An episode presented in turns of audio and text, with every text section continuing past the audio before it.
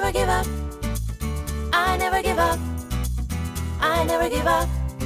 Turn Hi, guys. around. Welcome back to Neff Inspiration. Today, I have got another time for an interview, and it's an absolute amazing interview because I uh, started a while ago reading a book, and that book blew my mind because uh, the author just was so honest and was so so wonderful in trying to give meaning to a trauma and to a darkness that he was part of and it was just a fantastic story. It's a fantastic story of transformation, of hope, of resilience, of perseverance. For fuck's sake, this was an amazing book. He is an amazing man. And I'm so proud that I've got Matthew Griffin with me today on the show. Griff, thank you so much for making time for me. Uh, it's an honor to speak to you. Well, I'm glad to be here today, and thank you for the, the glowing introduction. oh, no. oh, it is. It is. It is. Uh, you are an amazing man, and it transpires uh, for everyone who will read your book, especially since it is a it is a book that is truly about about changing the world, about you taking leadership, and you having a dream, and not giving up on that dream. And that's beautiful. But so far, we are talking a bit about around the, we're beating around the bush. But Griff, take us there. I mean, what was your mission, and where did it all, where did it all start? uh, so I would say it probably started sometime around 2001. Hmm. Uh, I was sitting in Fort Sill, Oklahoma, and I saw the plane smash into the World Trade Centers. At that time, I was a West Point graduate, uh, going into the military as my officer basic course. My mom lived in DC, and my girlfriend at the time lived in New York City. So it was a very scary, personally scary time for me, and I resolved myself to the what most Americans did of revenge. And I went down the the rabbit hole all the way to the very pointy end of the American spear into the 75th Ranger Regiment, in which I deployed to Afghanistan and Iraq several times uh, in service of my country to end terrorism. Uh, little did I know uh, what I would see, like when I got downrange, was very different than what I had been told in the mainstream media. Uh, what I'd been told by my leaders and mentors, and you know, we've lived in Afghan villages at 10,000 feet in the middle of winter. And when you see that kind of poverty, it it changes you down to the core of your person. You know, most Westerners, you know, we have a hard time because of our relationship with our parents or growing up poor. And when you see the the conditions of which kids are suffering in Afghanistan and how poor they are, it really makes you self-reflect. Um, and then you know you, you just keep doing it right? You have to. It's your job. You get paid to do it. Uh, you're responsible for other human beings. And yeah I, over the course of the next couple of years we lost a, a few guys um, which only hardened my heart. And uh, it hardened my courses of action. And i say in those following years I, I emptied my karma cup because i didn't want any of those incidents to happen to any more of my friends or family. And by 2005 uh, probably around my 100th or 120th mission in iraq. I had a couple incidences which were seared into my brain forever and which i realized that you know what we were doing and what i was doing wasn't right and it was endless as long as we continued down this path.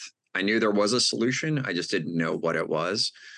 Um, got out of the military in 2006 i was 27 years old. I had a six month old and an 18 month old uh, a wife and got out of the military and started working. And during that period of time i you know just tried to bury all of that pain and anger under lots of work and alcohol. Um, you know, building my own house working like crazy at my own job trying to raise my kids you know just everything you can to just like just cover that hurt. Hmm. and uh in 2008 i lost my job as a home builder i ended up getting a job as a contractor putting medical clinics in developing nations aka war zones um, on behalf of the us government and contractors and i had to start traveling there And when I was traveling there, I, I didn't have a platoon of Rangers and heavy machine guns and rocket launchers and hand grenades with me. I had to get there based on my smile, personality, and some cash. And what I really learned was that the areas that were flourishing with small business and entrepreneurs were the safest. If you were bringing in uh, you know, an open heart and kindness and opportunity for the people that were living in these nations, they were willing to take care of you because you were taking care of their families. And I saw this all throughout Africa, throughout the Middle East, through Southeast Asia. And it, it, it you know, you keep getting shown the same message over and over and over again. Like this was a very positive message. Unfortunately, most of us receive those negative messages over and over again until we learn our lesson. And eventually, one day, I walked into a combat boot factory in Kabul, Afghanistan, and I saw a flip flop thong punch through a combat boot sole. And I was like, man, this is so ugly and cool. And the name combat and flip flops bounced around because you don't fight in flip flops. And the the geo the political term for a flip flop, I don't know if it's the same for you in New Zealand, but it's somebody who takes a 180 degree stance change on a subject while arguing that both are still required. I still believe in a strong military and defense force, but I believe we have all capabilities to do something in a very different manner. And we say business, not bullets. So I set the flip flop down. I walked out of the factory. I called my ranger buddy, uh, who had served as my right hand man for all of my deployments. He was living in LA. It was two o'clock in the morning. And I said, Hey, we're going to make flip flops in a combat boot factory in Afghanistan. And he's like, I'm in. And so I said, Hey, can you check to see if the domain name combat flip flops is available and go figure nobody put those two together in the history of the internet and so for 299 we started our company combat flip-flops that was it yeah. just the story is just so mind-blowing. But having said that whilst it is such a beautiful story it is also so true isn't it? When we go wherever you go people want in in in their truest deepest inner heart, they want peace, they want laughter, they want joy, they want security, they want an income, they want a purpose in their life. That's really what drives people. And it doesn't matter which color of skin, which which imaginary friend they believe in. Uh, it doesn't matter. And so isn't it? And that's that's the that's the the core of of us. And therefore i mean i'm i'm working in a medical field. I'm an anesthetist.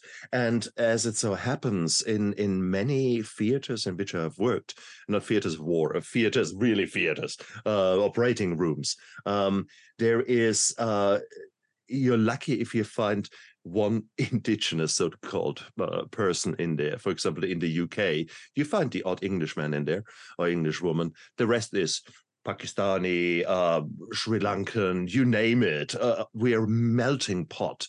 And when you actually work in these environments with so many strangers, quotation mark, it's beautiful because you realize what it all boils down to. Now, for me, in a non-threatening environment, that's probably quite a logical step to take for you being there being shot at being treated uh, maybe in a not such a nice way. I mean, IEDs, VBIEDs, you call it, um, they're not very nice. Bullets, when they come the wrong way, they're not very nice. So it, it I mean, you could be forgiven of be, be becoming very, very, I don't know, falling into the trap of not seeing that there are human beings on the other side. Yeah, everybody was essentially a threat. When your yeah. enemy is dressed up as the same as a civilian, you can't not help but look at every person on the street as if they're a threat. Having said that, when you are actually in the military, you are depersonalizing the enemy because it is so against the human being, uh, the human nature to take a life. So it is every military that I know, every person that I've uh, talked of, they don't talk about uh, Mustafa and Abdul and um, yeah, Ahmed. They they call them gooks, uh, whatever derogatory name you oh, can. Geez. Yeah, yeah exactly, else, yeah. exactly right. So therefore, um, when did you start realizing? Was that always something during your military career, or was there a transformation? And what led to that transformation? It, you know, Afghanistan was different uh, for me, and I, I, fought a very different war because I fought early on in the war, Hmm. in which it was really pre IEDs, pre internet and YouTube and all of these things, and we were often so far out and so far up in the hills, we didn't have body armor. We carried rifles. We worked with indigenous forces because we were the Americans. We had the, the the flag of freedom on her shoulder, and when Mhm. people saw that, they still had this image of hope. Oh wow. Yeah. Right. So that was it was very different back then for us. And then we spent most of our time out in the communities. And then there was a shift. There was a shift in which we would stay behind blast wall barriers. And the only time we left was to go out and to do dirty work. So there was never the relationship building for the younger guys coming in behind. And you could see the mentality change in them because all they knew were those people were as a threat. And then when we got to Iraq, it was even worse Mm. because it was the the second year in Iraq. This is when they started videotaping the executions and beheadings of of Americans, and that only like, rippled through the ranks. Those videos hit all of our servers, and they said, "This is what they're going to do to you." Mm. You know, we would go drive through the streets, and we would collect, you know, American bodies, missing heads with their their IDs and stuff like on on them on the side of the road. Mm. And that's what really retreated American forces behind these walls, and so which all of these millions of people went and served over there, but they never got to experience the culture. They never sat down around a table and sat and spoke and built trust and broke bread with somebody that's you know in the nation which they're trying to free. So it it it was an impossibility for us to even think that we could spread our ideals when we would be so scared that we would only hide behind walls and only come out in the hours of darkness. Mm. It's it was, it was it's an impossibility. You can't do that. And so the uh when and when I started seeing that shift, that's when it really started happening to me. And and really the the shift was when we changed our drone policy. Hmm. Because my job was a was a fire supporter. I would have to jump out of an airplane or slide out of a helicopter, walk miles, hide in a hole, do whatever to verify that the target was there.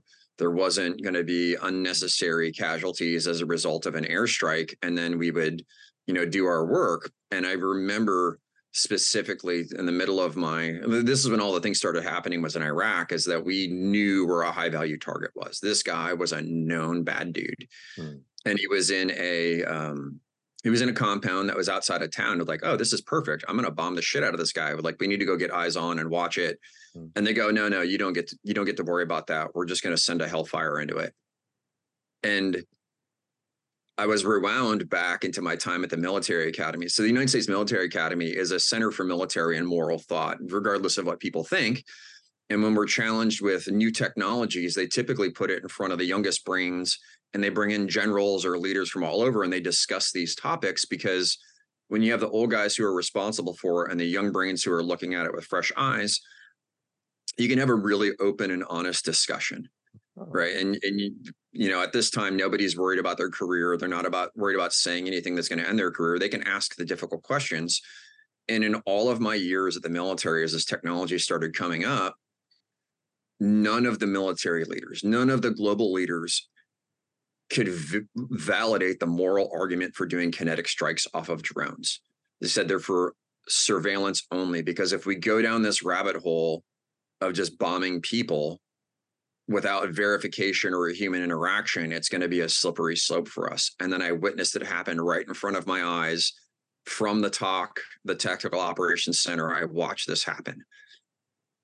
wow. And, and and and that was that was a huge break for me. And I uh-huh. knew that my job was essentially irrelevant. And then you watched what happened as the drone strikes ran up, Obama campaign, all through there, and they just kept going and going and going. And they went as far as deeming any male over 16 years of age as a combatant. I know.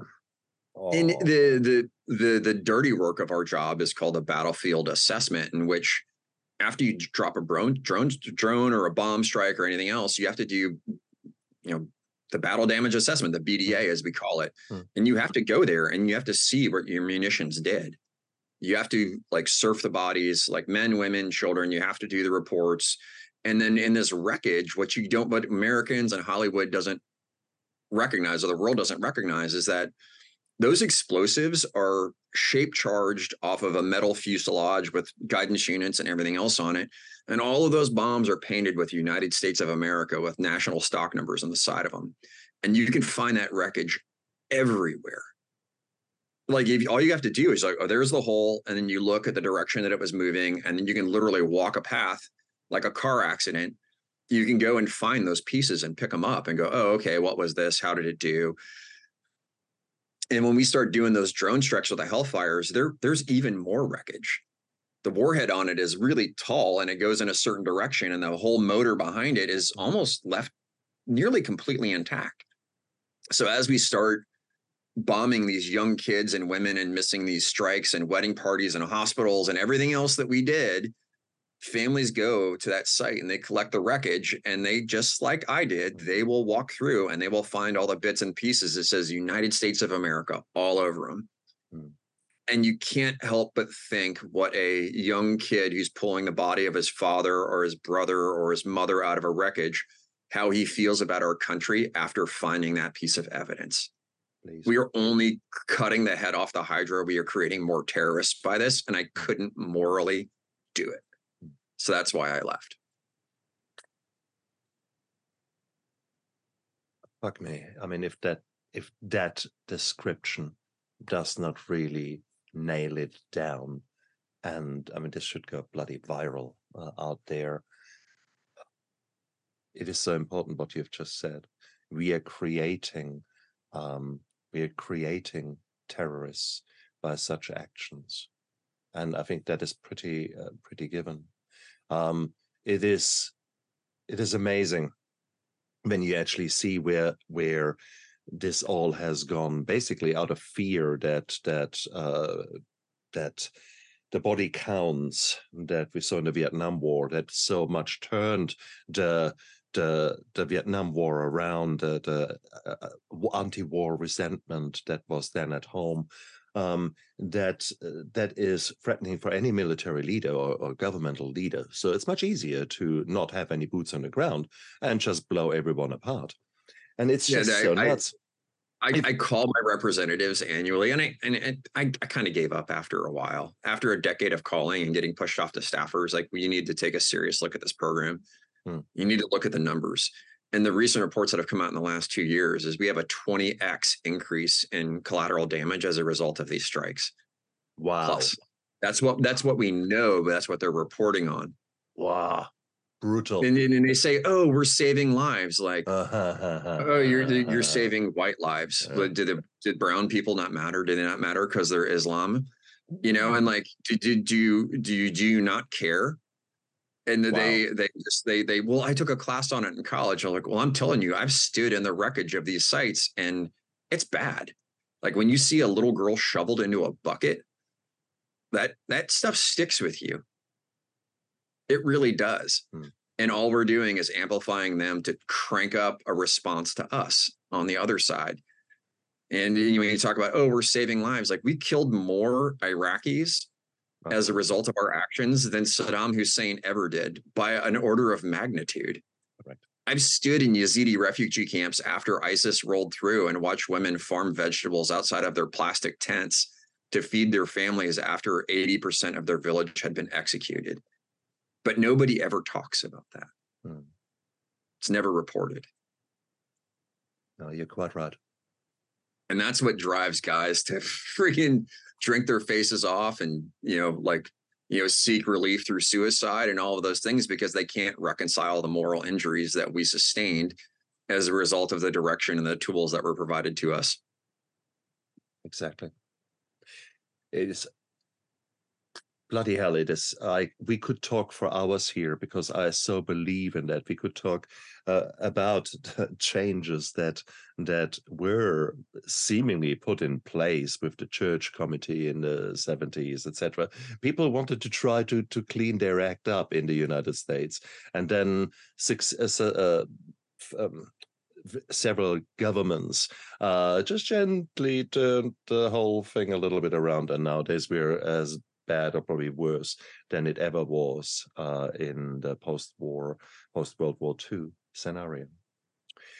But I want to I want to move away from that that topic, Okay. however tempting it is for the two of you, uh, two of Uh, us. I'll, I'll talk about it as long as you want I to. know, I know, and I'm so passionate about it as well.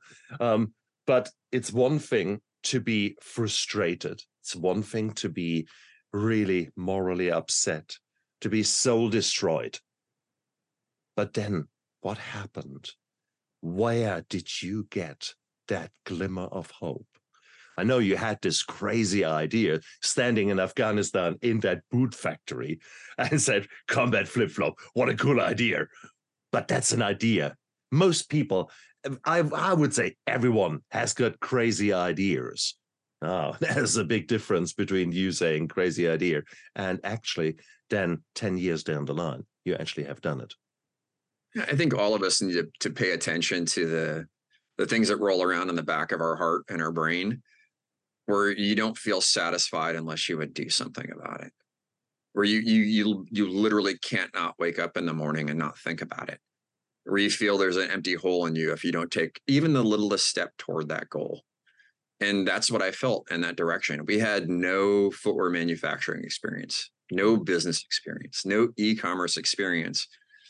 But we had this idea and everybody that i floated it by goes yeah man that's a good idea. That sounds interesting and fun and different. Like you should pursue that. And so i sold a bunch of my guns and a motorcycle and i paid for our first prototypes and then they looked really good. We took photo samples of them so i sold some more guns and another motorcycle and a hot rod and i paid for our samples. And you know we were too poor to get a trade show booth at these shows. So, you know, we ordered 200 samples and I bird dog down back in the early days of internet creepery, all the influencers and bloggers that we wanted to talk to and emailed them and got their shoe sizes. And we went to some trade shows and we showed them our product and they posted about it.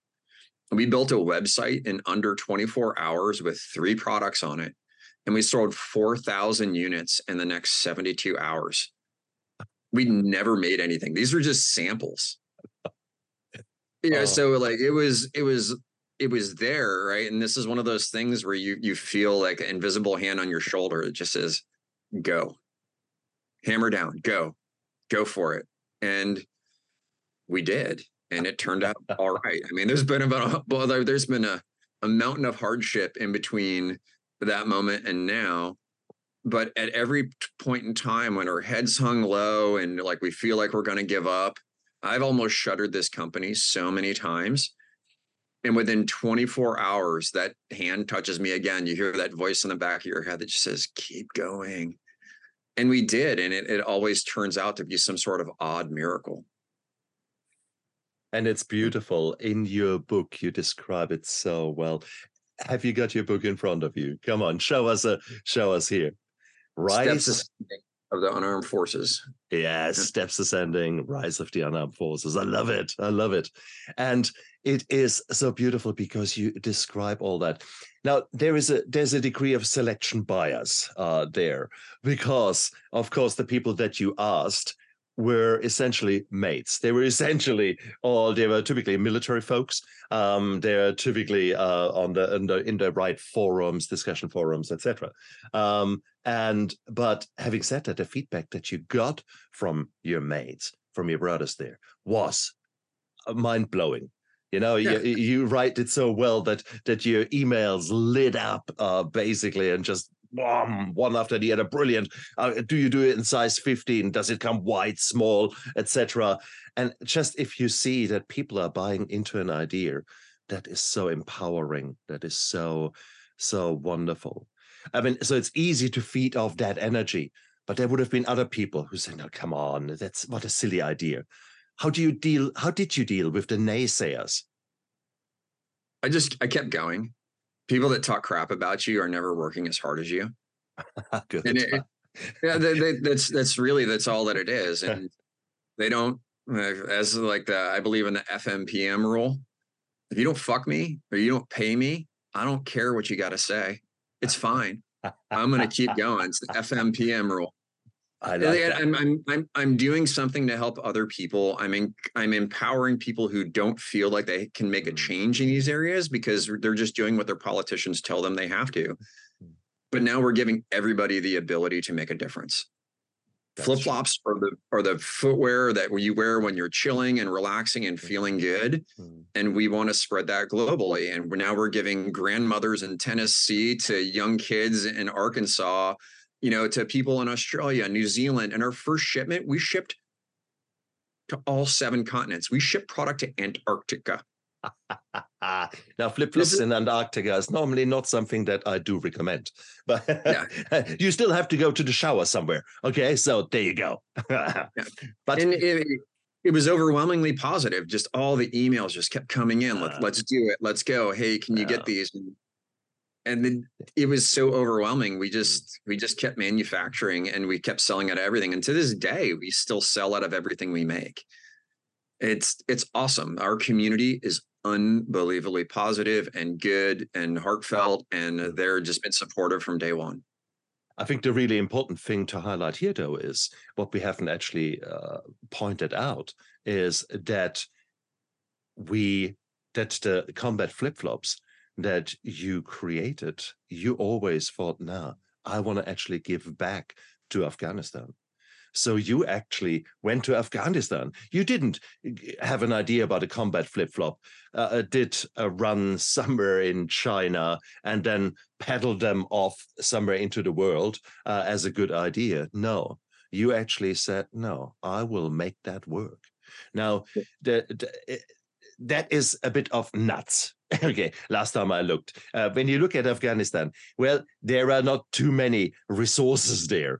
Uh, there is certainly not not not an easy way to get stuff in.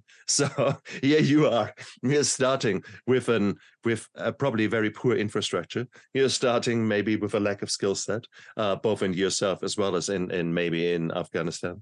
Uh, a lack of resources, a lack of a lot of things.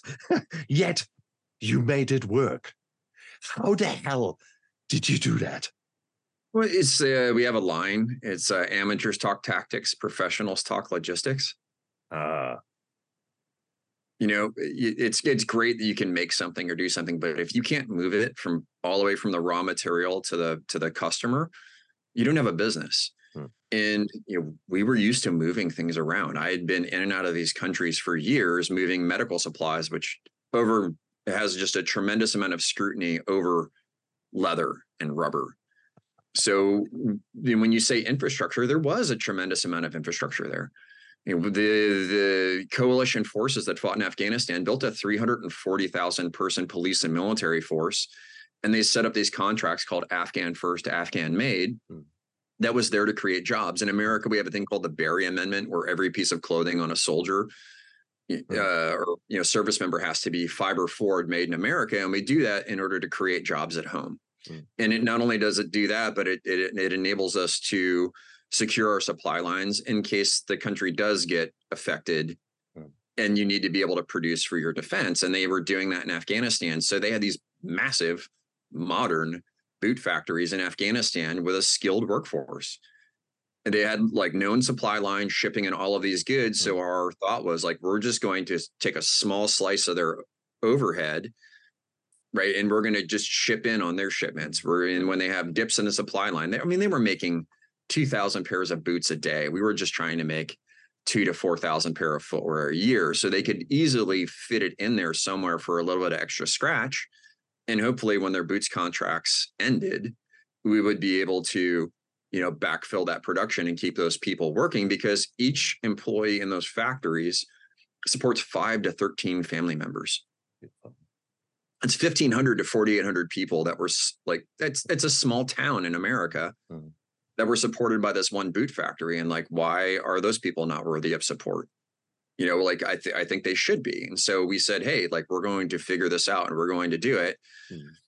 And then the problems started happening um But let me stop. Let me stop you there because it was so beautiful. You describe it in your book because um, maybe most people don't understand that there is actually a, a, a, a quite a lot of skill actually available in in a country that is that is broken at the moment, but there is still there. You described the moments when you walked into some of these factories and your jaw dropped uh, because of the beautiful setup of of dozens and maybe hundreds of people um, actually working together. And and you describe it when you you came with a with a sample uh, into one of these these places, and they thought looked played around and immediately we're on board. And it was beautiful just to read that that first for for working together for coming together for working as a group. It was amazing. I mean yeah, in america we have the the made in usa thing. So when you buy something and you you look at your label there's a sense of pride. You know that a fellow american made that. You know that they are the people in the factory are proud they do that. And now we were giving afghans who had been pushed around by the world for millennia to throw that made in Afghanistan stamp on there and then ship it to America. Yeah. There was a tremendous sense of pride on behalf of the factory workers in order to make that happen. And yeah. they they wanted to do it. It was unbelievable. The energy was palpable. Beautiful. Yeah. Beautiful, beautiful. Um, which time was that? That was 2011, 2012, thereabouts? That was, that was 2012. Yeah. Um, so that uh, things were still still very dicey there. Um, the the violence in Afghanistan came in waves and is coming in waves, I guess. Um, so was that a relatively peaceful time there, or was was that uh, where were the insurgents at that time? No, I mean when we were putting our samples together at a boot factory, uh, our first factory had lost their boot contract, and so they manufactured our first run. And they said, "Hey, we can't make anymore. You guys can't keep our overhead alive." So we found another boot factory that had already been shuttered, but they were willing to work with us. And literally, while we're standing in the compound, sewing up flip flops and making all of our samples and hammering stuff down, we just hear the un it's undeniable, it's truly recognizable sound of a of a IED blast. And that was three quarters of a mile down the road. So it's it's real. You know, we went saw like what had happened, and it was some guy had dropped a backpack bomb in the middle of a market near the embassy area and killed a whole bunch of people where they were just getting ready to go buy sandwiches and drinks and everything else in the morning. And then it was horrible. Hmm. Um, so it's real. I mean, the violence is real. The the challenges are real. Like the the loss of life is is a, is a thing that happens. And you know, the only way that we could do it is just create more jobs and positivity hmm. And that's what you did. And that's what you managed to do. And this is for that alone. Wow. Uh, I, I thank you because you are literally, you've tried to make this world a little bit of a better place uh, there and then. And you succeeded against all odds. You created this movement really we need to call it a movement it's not just a uh, oh yeah he, he put some flip-flops on the market no no no no no you actually did that um, which is amazing. Oh, I, I, I, can't take all the credit. I can't. Like my my brother Andy is our production and operations manager, and if it weren't for him, we wouldn't be alive. My my FO Lee, who is our chief marketing officer, and then you know we we were fortunate enough to have the work ethic and the skills to put it all together. But it's mm. it's really been our community. Our community created it. Mm. They waited for 18 months That's after right. their order to take delivery. I saw that. Oh, it's just amazing. And it just shows that that the power of community, the power of connection is sometimes uh, that keeps an idea alive, that keeps your hope alive. And I think that is so true. The, the opposite to addiction is connection. The opposite to mental health problems is connection. So therefore, you have actually fostered this principle in the most beautiful way. But there is the saying, uh, no, no plan survives contact with the enemy. Um, the your best laid plans um, were, yeah, yeah, yeah, and then uh, then the Taliban happened. So what the fuck?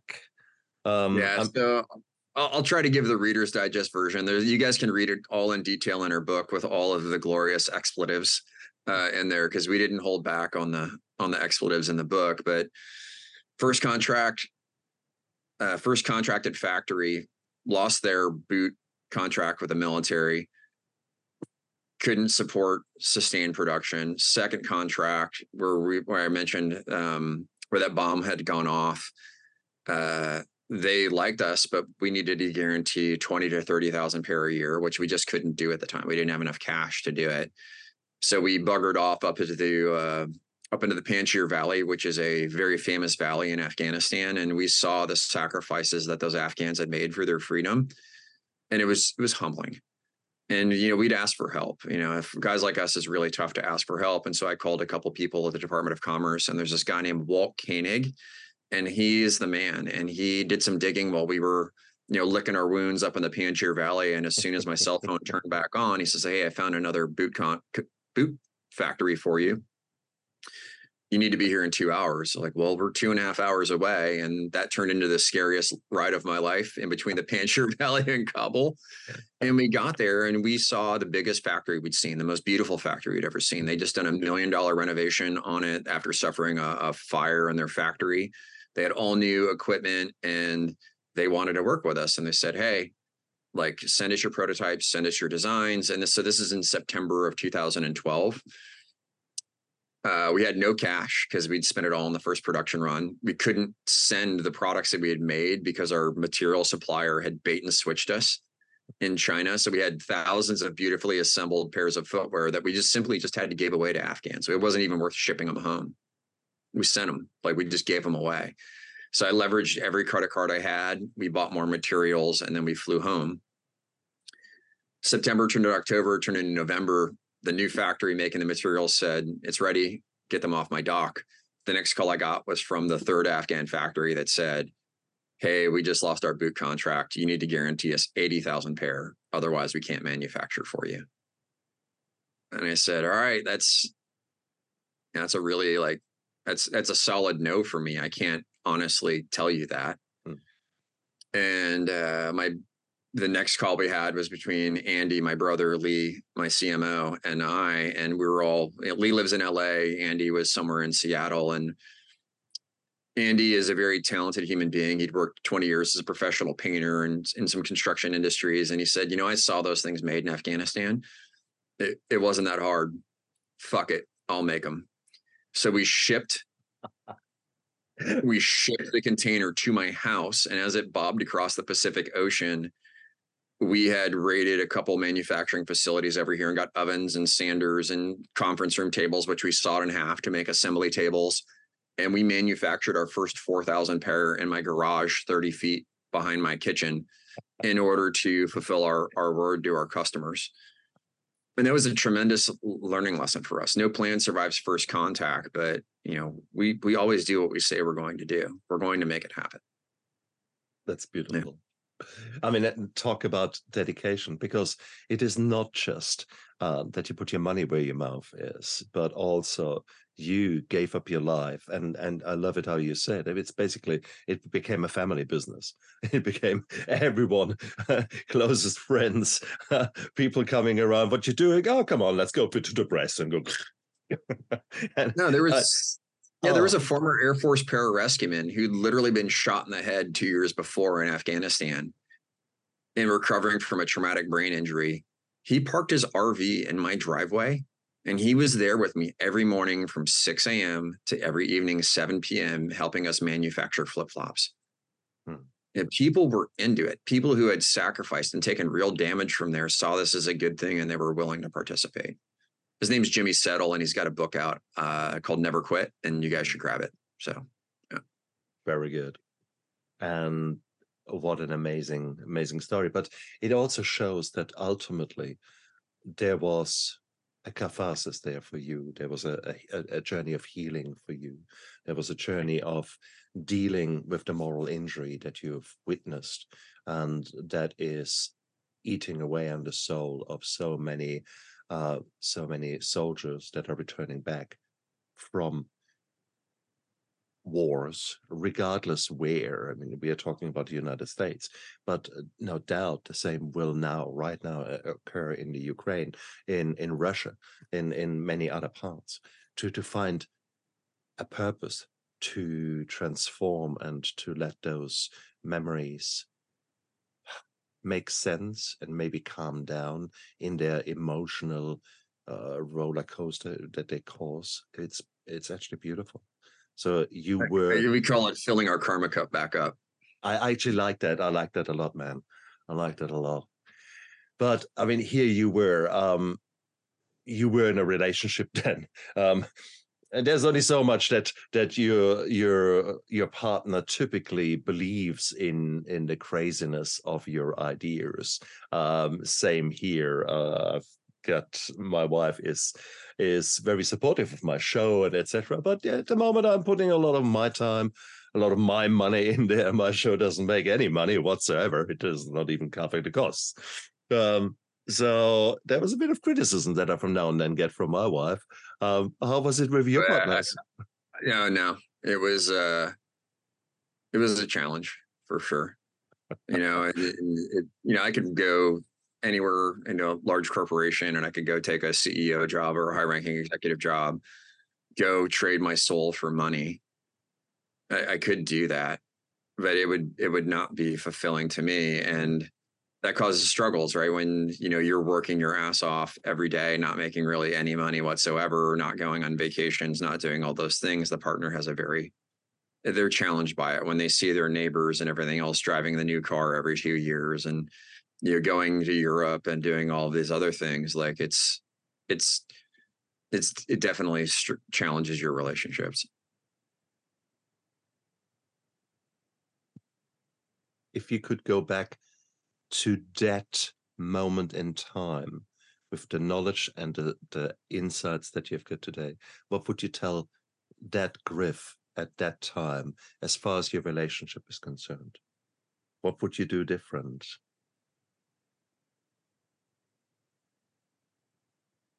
Uh, you know, I don't think I would have done anything differently.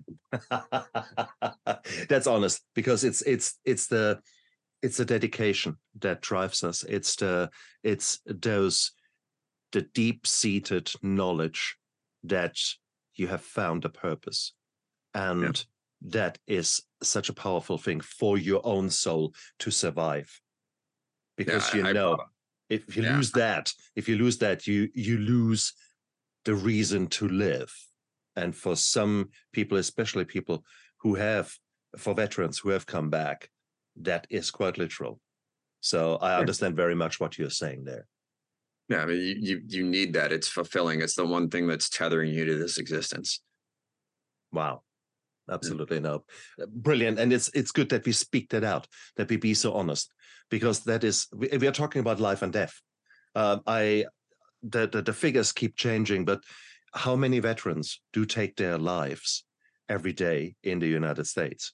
It's you know it's tough. They say 22 a day. Some guys say 40. Hmm. You know, within my circles, I you know I haven't I haven't lost anybody to that recently, and I think it's just due to the strength of of our community together. When somebody's right. struggling, we're all aware enough.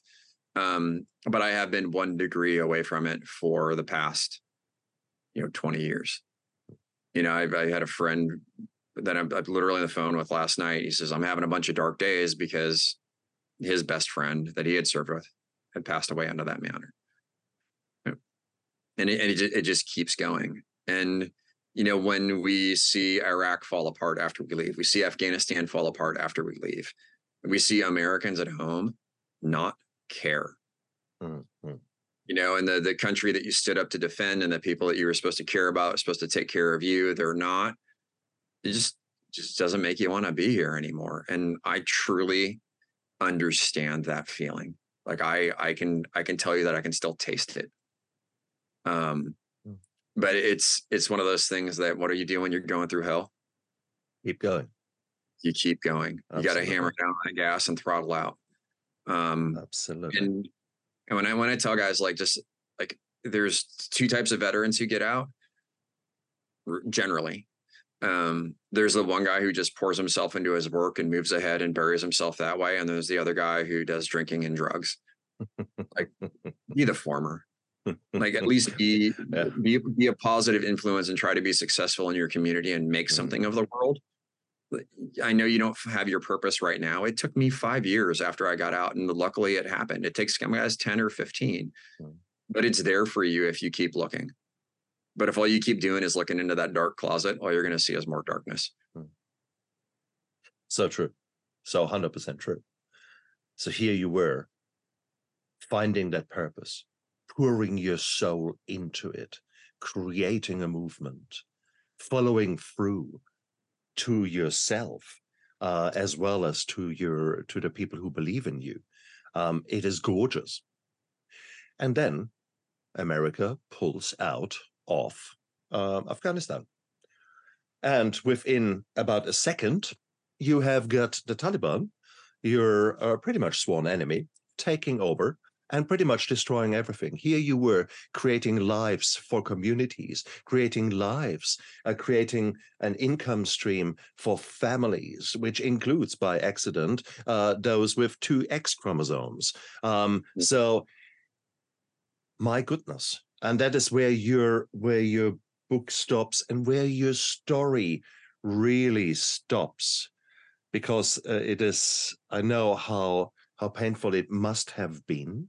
And i'm not sure if you want to talk about it. I'm not sure um No, I'll, I'll, I'll talk about it. Um, so we had been working to get our interpreter from for combat flip flops, the guy who was with us on our first journey, bouncing around through all of our failures, Mm. Monir, for the previous eight years, in dealing with American bureaucracy. You know, somebody in Nebraska claiming that he was falsely, you know, rec- like falsely representing his service. This guy has been serving Army Rangers, Green Berets, Navy SEALs, and all these guys are standing up and going, "No, I served with this guy for years. He has been in more gunfights than most Americans would ever potentially understand. This guy did the work and deserves to get out." And we did a hefty campaign in early 21 to get him out. So much so we were on 60 Minutes in America about it. But you know, you you can't take a no from somebody who can't say yes. That is a lesson in life. Don't take a no from somebody who can't say yes. What you have to realize is that most of the people, when you run into administrative problems, they're just trying to protect themselves and protect their jobs, and they don't want to take any risk, whether it's moral or immoral. And we were just taking no's from the US government. And we said, all right, what other options are there? It's like, hey, did you serve any British units under any of your contracts? Monir served one three month contract for the UK. We figured that out, got the paperwork, and in less than two weeks later, he was out in um, he was in London, right in quarantine during that time. It, it Uh-huh. was it was a, a shame. Like I, I don't like using the tool of shame, but shame on America for that. Mm. Shame on those administrators in the Department of State. Shame on all those guys who got those fat government paychecks from the safety of their own homes, right? For not making it happen for this one person. And I was really thankful for the for the Brits for making this happen for him. But during that time and that lead up, I had been calling it. I have actively been following every day Afghanistan. I don't read US media. I read what the world has to say.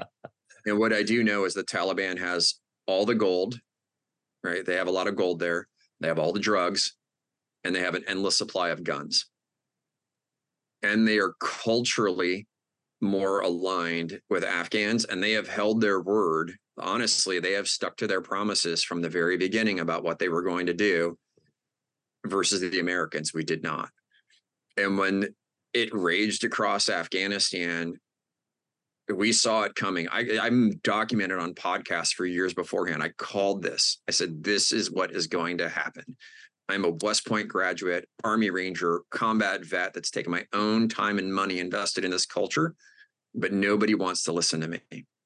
So when this started happening badly, I I thought, man, is there another way that I can represent this? And have you have you ever heard of the band called Perfect Circle? A Perfect Circle? Uh, yes, but I couldn't tell you a song now. Yeah, it's the the Mayn- Maynard the Maynard Keenan, the lead, lead singer from Tool, had done a different band, but they they sing about a lot of things, and he has this song called Pet. And just hop on Spotify, Pet by I'm sorry, so sorry.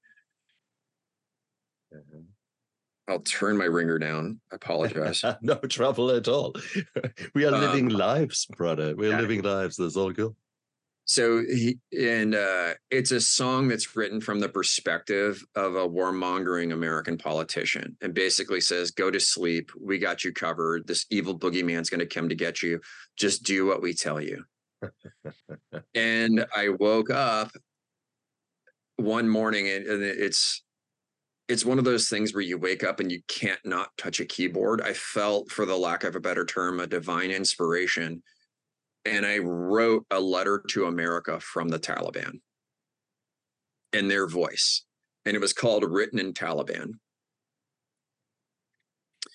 I called another Ranger buddy author of mine. I said, Hey, can you proofread this? And we he said, This is good, but you need to twist the knife a little harder. And we did a couple quick edits. And I'm telling you, in less than four hours from waking up, my eyes opening to hitting the publish button, that thing went off in less than 24 hours, it was read by the chairman of the joint, no, the chairman of um, the strategy office of the Pentagon to his Pentagon staff and said to his staff, and I know because a classmate of mine from West Point was sitting in the room when he said it, he says, we have grossly mismanaged our our approach toward Afghanistan for the last 20 years. and went to the White House, went through all the intelligence agencies. This article went viral people that shared it had their Facebook accounts shut down. Oh, Literally, housewives were getting thousands of shares on it. we got shadow banned. We got like everything that we had called, and it was a fictitious thought piece that was getting us like hammered down on. And um, we wow. we we had had a lot of media you know, in the development of our company from left, from right, from everywhere. We're an American patriotic story about helping others in need. And so I have kept a very strict, you know, Rolodex of my media contacts. And when this happened, I said, Hey, I am willing to be a subject matter expert on Afghanistan. I'm a businessman there. I'm uh, involved in businesses. I'm in contact with people on the ground. If there's anything that you need to know about what's going on, please reach out to me. I am glued to my desk until this is over. And I literally slept in my office for three weeks. I lost 17 pounds in two weeks. Like just making this, people were bringing me food to the office. And it got to a point to where we were like collecting so many families and organizing safe houses and getting people moved around and teaching them how to like which cell phone platforms are compromised and what not to communicate on that. We ended up one of our investors in Bellevue, Washington, TAG, another Ranger owned company, said, Hey, use my conference room. And a team of special operations folks came in and we sat down and we ran evacuation missions for weeks to get this done. And we got some people out and we didn't get them all.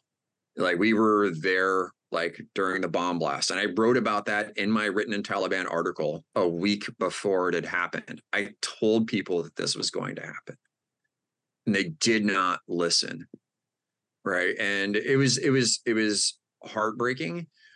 And then after i got out of the the the malaise of that that heartbreak i couldn't go out in public for probably months. I couldn't sit down in restaurants and listen to people blather blabber about tiktok or their new car or what Absolutely. taylor swift was doing Meanwhile, knowing that all of my friends had lost their jobs, they were on the run for their lives. There were f- women who were having to give births in like these safe houses, and we were organizing doctors to get to them. Um, and they were spending four, or five hundred dollars on a dinner, which would have supported one of those families for a year. And people weren't giving up the money. Not only that, but the online platforms for raising money for Afghanistan were shut down. We literally, the US banks could not you could not transfer to Afghanistan. Western Union, all of the money transfers, everything else, GoFundMe, they were literally stopping people from raising money to help Afghans in need. When Prince's you're kidding yeah, me. when Erik Prince's no, I'm telling you, when Erik Prince's Airbus had to take off after the explosion because his insurance wouldn't cover him anymore, I had 45 seats on that plane paid for. I could not get people through the fucking gate.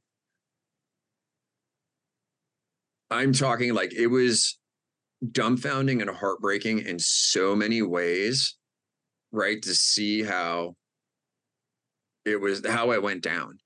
Like I I don't trust the government. I didn't trust the government before. I definitely don't trust them now.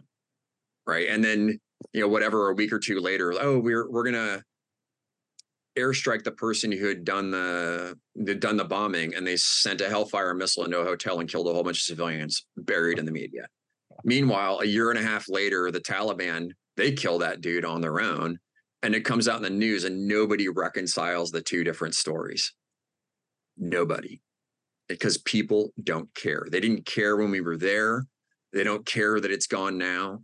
They just like repeat all of the media. Oh, the Afghans didn't lift a finger. The Afghans lost hundreds of thousands of people in their fight for their nation. But they're just going to parrot, you know, the guys that are sitting behind, you know, getting paid millions of dollars to read a teleprompter. You know, it's it it was really challenging for me to go out and interact with the American public. It really was. No, Griff, it's absolutely clear. I expected that. There was zero, zero doubt in my mind that this would be a hugest kick in the balls. And I'm not surprised about the act, the immediate action that you took in order to help the the relationships, the friends, the the co-workers that that you had relied on that who's who probably saved your life who certainly helped you through bloody hard times when you were in afghanistan. So to see that happening is soul destroying. Yeah. so here you are just another time soul destroyed fucking hell man why are you still here what the hell Yeah. how the hell how the hell did you get through that dark spot When in doubt, throttle out. Right. My my you know my my partner she was an amazing like person to lean on for me like that was the first time my daughters had ever seen me cry and break down after that bomb went off and we were contracting people to go hunt for a little girl that had gone missing you know in the explosion like as soon as that bomb went off my my signal messaging app started po- poking up photos of this like little seven year old girl in a princess outfit like help me find my daughter that one fucking broke me it did. Uh, but you know, Afghans are resilient. They've been through Alexander the Great. They've been through Genghis Khan. They've been through the Soviets. They've been through the Taliban. They've been through the United States, but they're still there. I'm Uh, not they- talking, brother. I'm not talking about the Afghans. I'm talking about you. But you know, I'll, I'll, I'll get to it. But when but when you see like here I am sitting in my my beautiful mountain town of Issaquah, Washington, Hmm. you know, depressed. But then you see the resilience of the the Hmm. people coming through on signal. Hey, we're doing these things. We're doing that. How can I give up when they haven't? Oh wow. Okay. Wow. Wow. You know, and h- h- how can I do that? And you know, we Wow. we were fortunate. And like a news podcaster, a news anchor asked me, like, "What do you think the administration's betting on?" It's like, well, they're betting on that football season is around the corner, and America is going to forget in about a month and a half. And you know what? Here They did. did. Exactly. Yeah, and uh, but there were still people on the run. There were still people to be taken care for. You know, the you know we we were doing everything we possibly could, and the process to get people out of Afghanistan was impossible, even to different nations, because America and you know the Western powers have created so much chaos around the world over the past twenty years that the other nations that typically would have accepted refugees shut the door. They did. They just shut the door. So getting them getting a, a visa to another country where you can get them proper documentation to live their lives was an impossibility. So the answer was you're going to have to sit and wait. And we're fortunate enough that there are some organizations that didn't steal money uh, from Afghans uh, during the withdrawal. There are a lot of organizations that did with no accountability, but the ones that didn't you know, I know some of the folks and they gave us money. And what we did was we transitioned our textile factory that had been making our scarves and chamas to making cold weather clothing because a lot of these people had ran with the clothes on their back in the middle of summer. And then they went right into one of the hardest winters Afghanistan's seen in a long period of time and they were Exactly. freezing to death. So we did what we could. We got them money, they bought materials, and they put people to work manufacturing cold weather clothing and jackets and putting together food packages and doing clandestine deliveries around the country. Wow. And these are these are people who didn't serve in the military. They're just good-hearted Afghans doing the right thing, helping their other countrymen not die. And so we just kept doing that. And eventually it got to a spot where, hey, you know, can we start production again? And for our business, this crushed my business in 2022. When it happened in 2021, we were doing our our scarf our winter delivery. That's how we make it through the winter and how we generate cash for the flip-flops in the spring. It locked up about 40% of our gross revenue, 30 to 40% of our gross revenue in Afghanistan sat in a factory in Kabul because we literally could not get a commercial shipment out of there. We had no cash to put flip flops, which we now make in Colombia, on the ground through the spring. So we took a 50% reduction in gross revenue Mm. in under 12 months just because we didn't have the, the cash to make the product to generate. This was horrible. You know, and like, you know, fortunately, our factory had maintained our stuff. They had kept work. They found other things to do. And the very first commercial shipment that was left out of Afghanistan, we were able to get our products on, shipped it to America, and sold out of that product in less than two weeks. It, you know, people still want it. They wanted to support. And like we have the factory back up and running now. And so that shipment, if you guys want them, you can go to our website, Combat Flip Flops, type in our Shamas, or you can go to Amazon. You can get them there. Right. But every time you buy one of those, you're you're putting somebody to work who really needs it, who has no other opportunity in the world right now. Which So- is the which is which is the problem, right? That's how terrorists are really made is when there's no other opportunity, Exactly. they will take money to do terrorist stuff. So for 20 to 30 to 40 bucks, like let's just at a time, let's just chunk it out, put people to work, right? And make stuff. And it's not just the person sewing the tassels on the end, it goes all the way down to the guy in the field making the cotton. It's the whole supply chain. You're helping thousands of people with this process. Yeah. Devil's advocate, are you not supporting the Taliban by um, by keeping the production going there? Am I not supporting immoral wars by paying my taxes? I love it. Love it. Now that's a good answer. Okay. 100% agree. Just- Hundred when- when percent agreed. Yeah. Yeah. Yeah. eh, Yeah. We pay we, we pay a shipment tariff, right, to the Taliban IT guys and the Mm. shipping guys to pay them to get our products out the door. And like this, much as I hate to say it, I've never said it in public again. They keeping them employed in a job that moves my product is better than keeping them employed with a rifle and pressing people. Touche. Touche. Um, the other thing to say is that the first the first victim of any war is the truth. Um, the Taliban, you actually said it earlier in the interview, the Taliban kept their word. Um, and if you look into the history of the Taliban and the history of their uh, what they did uh, when they rose up as, as at the time of the Mujahideen, um, they were actually bringing um, a certain order into the area where they live. They try. They actually supported um, the people there. They sorted out um, tribal conflicts. They sorted out um, differences between between villages. Are we? Are there positive sides to the Taliban that you actually have experienced? Not that I've witnessed. Fair call. Fair call. Yeah. Not Um, just, no, no, none that I've none literally none that I've witnessed. and that that is so important because i the reason i'm saying that is as a warning to everyone out there don't believe for a moment the the the facts that you were given in mainstream media um, we are all told a story and that story is told for a reason um, some of it might resemble the truth but uh, i take everything with a grain of salt so i loved what you said that you don't listen to the american news love it like bits so where do you out of interest where do you get your news from Uh, you know, I think Al Jazeera is the most spot on. Um, Love it.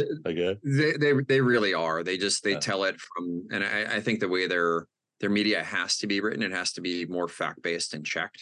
Yeah. Um, and they and they generally care more about the regional interests that are around them, Hmm.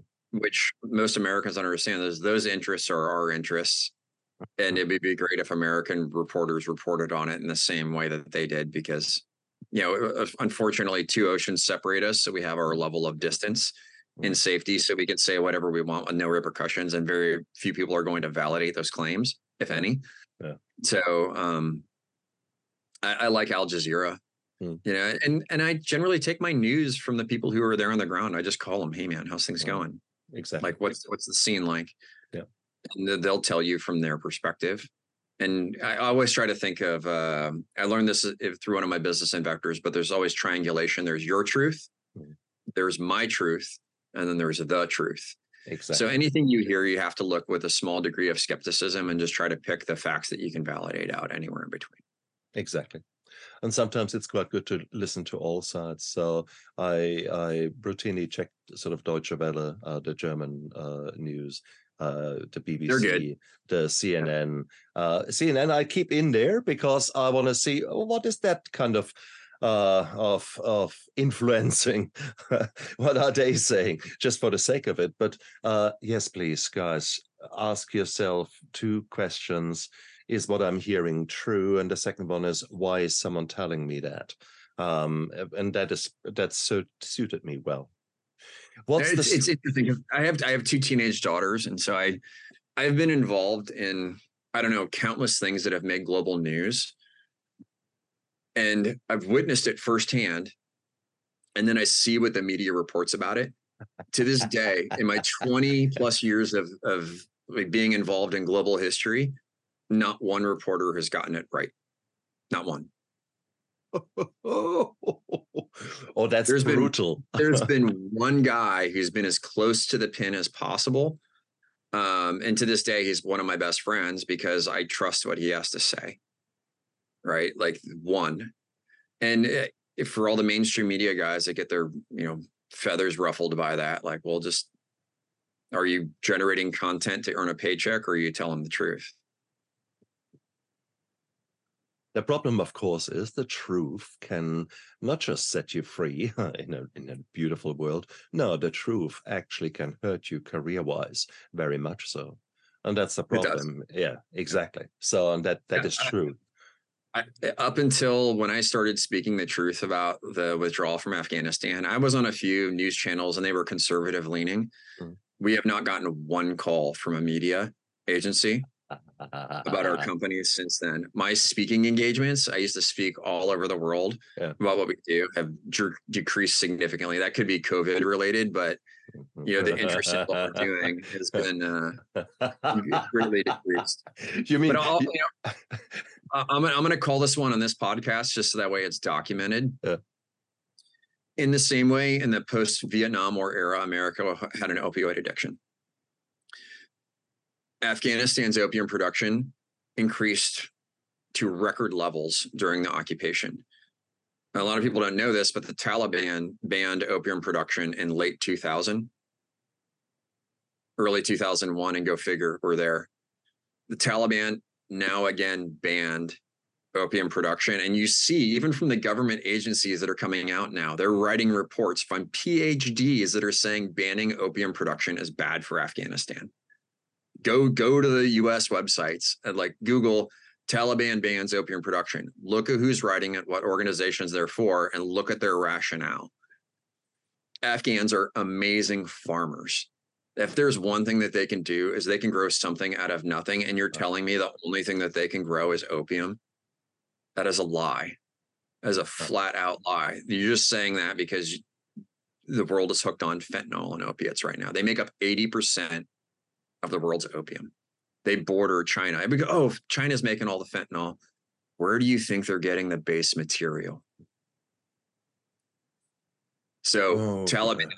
banned opium wait, I'm going to call this one the next two to three years. We're going to be involved there again. And we're going to do it under the guise of terrorism. Okay. Okay. right. I so hope that you're wrong. I so hope that you're wrong. My cynical, uh, uh, the other cynical me uh, thinks, yeah, he's got a point there. Um, but I so hope you're wrong because it, I still hope that we can learn from our mistakes. I still hope that with in 2023 when we have got access to so many resources out there that some critical thinkers are not blinkered anymore that we have created a, an environment where we can actually ask the uncomfortable questions and listen to a variety of answers and then choose the one that we really believe in. Um, there has been so much, so much done wrong in Afghanistan. Um, there has been so much done wrong, specifically by the United States, in the way that they handled uh, the aftermath of Afghanistan as well as the aftermath of Iraq. Even the dumbest redneck must come to that conclusion. Or am I am I so naive? You know, as they say, those who fail those who fail to learn from history are doomed to repeat it. Mm. Those that do are doomed to watch others repeat it. Now we, you know, you mentioned those two countries, but we skip over Libya. Like we were greatly involved in the overthrow of Gaddafi there. Mm. And all those weapons flew into the hands of ISIS, which then raged across Syria, which then raged across northern Iraq. Yeah. Like Yeah. you know, people skip over. They just they just total omissions. Just Mm. they never happened. Right. And and I, I really hope that people that listen to this Mm. just do some digging on their own. Mm. But really just take a look at it. And the only thing you need to do is just look at the numbers of civilian casualties. And if your government representative ever says you're doing this in order to save lives or to stop terrorism, I hope you self reflect and ask them the question well, under these, who is the terrorist? Mm. Really? Who is? And I, I don't, I don't condone any violence whatsoever hurting innocent civilians to achieve a political goal. I don't do it, but that's the definition of terrorism. Very true words spoken, my friend. Very true words. But it's so easy now to get into despair and to say, oh my God, the world is a piece of shit. Um, but here we are. We both are hope. No, we both are merchants of hope. We both are here to prove that we can make this world a little bit better, one interview at a time, one project, one book at a time. What are you working on now? What is the story from Colombia? What is the the story? I mean, you you you keep working with Afghanistan, but uh, that is uh, that is only one part of one page in your book. Who do you want to be when you grow up? So I'd like to rewind about 30 seconds and you say about making the world a better place. And uh, I, the that one reporter that I spoke spoke about a few minutes ago, you know, he got after me because we've changed up our media a little bit. And he's like, "Oh, you're just putting bad ideas in people's heads." I was like, "No, I'm fostering a discussion." Did you read the comments? And he says, "Well, you have the power to change the world." And I looked at him dead face and I said, "I don't have the power to change the world." And he, he was shocked and he looked at me. He's like, "I don't." I have tried. I have the the street cred, the bona fides, the pedigree. You know, you would hope that people would listen to me because I, I have not only I've demonstrated my ability to to to want to go in and lead people to do a good thing, and people should have followed that. I have been closed off from every government aid contract that there is. If the, if I would have gotten a small fraction of what was made available, for Afghanistan under development aid, I would have made a dramatic impact in that country. My team would have made a dramatic impact in that country. But the powers that be don't want it to change. And I hate to be that conspiracy theorist naysayer, but like, you know, upsetting their status quo, it just is not what they want. So I have to dial it back. And I, I fall into this line. Uh, an Israeli pararescue friend told me, and he said, Griff, to save a life is to save a world. Because when you save one life, you are saving somebody's entire world. And I and it, it's it's recentered me in which I have taken a look at how we're operating and how we're moving, and we are going to go smaller and more impactful.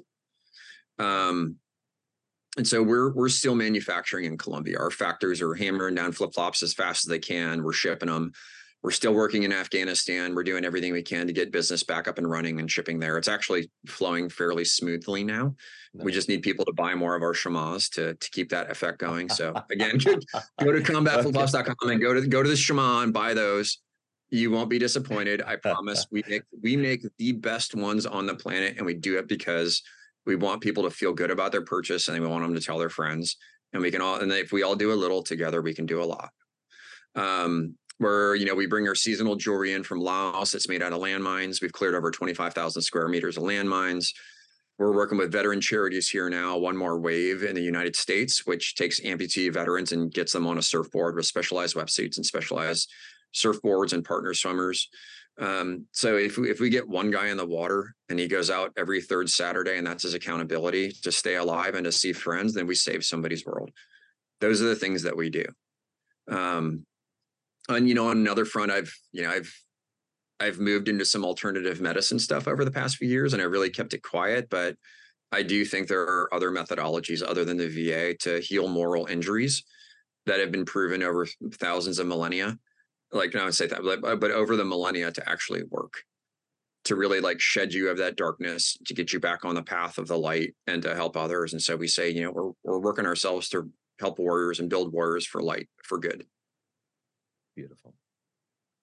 Beautiful, beautiful, beautiful. Griff, you're an amazing man. And it is you're such a such a an example of transformation, of living through fucking hard times, who are for for resilience, for not giving up, for so many things. It, it's I knew the first time I read your book that you're an amazing man. Uh, this this interview just cemented that. I I I can't wait to see who you become and how you will change because you're not giving up and that's beautiful uh, if you're in hell uh, if you have to go for hell you better keep going um, because things will change and your insights will be there and you are growing and you're becoming stronger and you need the, the, the pressure to create a diamond. Fuck me, you're a rough diamond, but hell, you're a diamond. yeah, the, the, the one word, and I hate it, but like from people from all different circles, they go the one word they like. He's an intense individual, and you know what? I am. I I go with that, man. yeah, I'm sure God, you've been called a lot of things. intense, I think, is a good one. yeah, God, God wired me a little bit differently, and He wired me that that way for a reason, and I'm going to roll with it.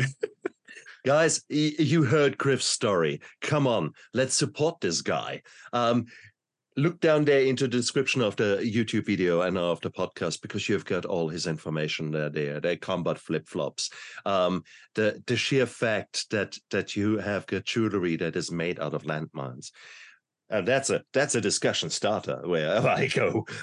so it's beautiful. So guys, put your money where your mouth is um, and maybe maybe support him and support the movement that he has created and maintained against all the the uh, contrary contrarism uh, against all the, the hardship that he has faced.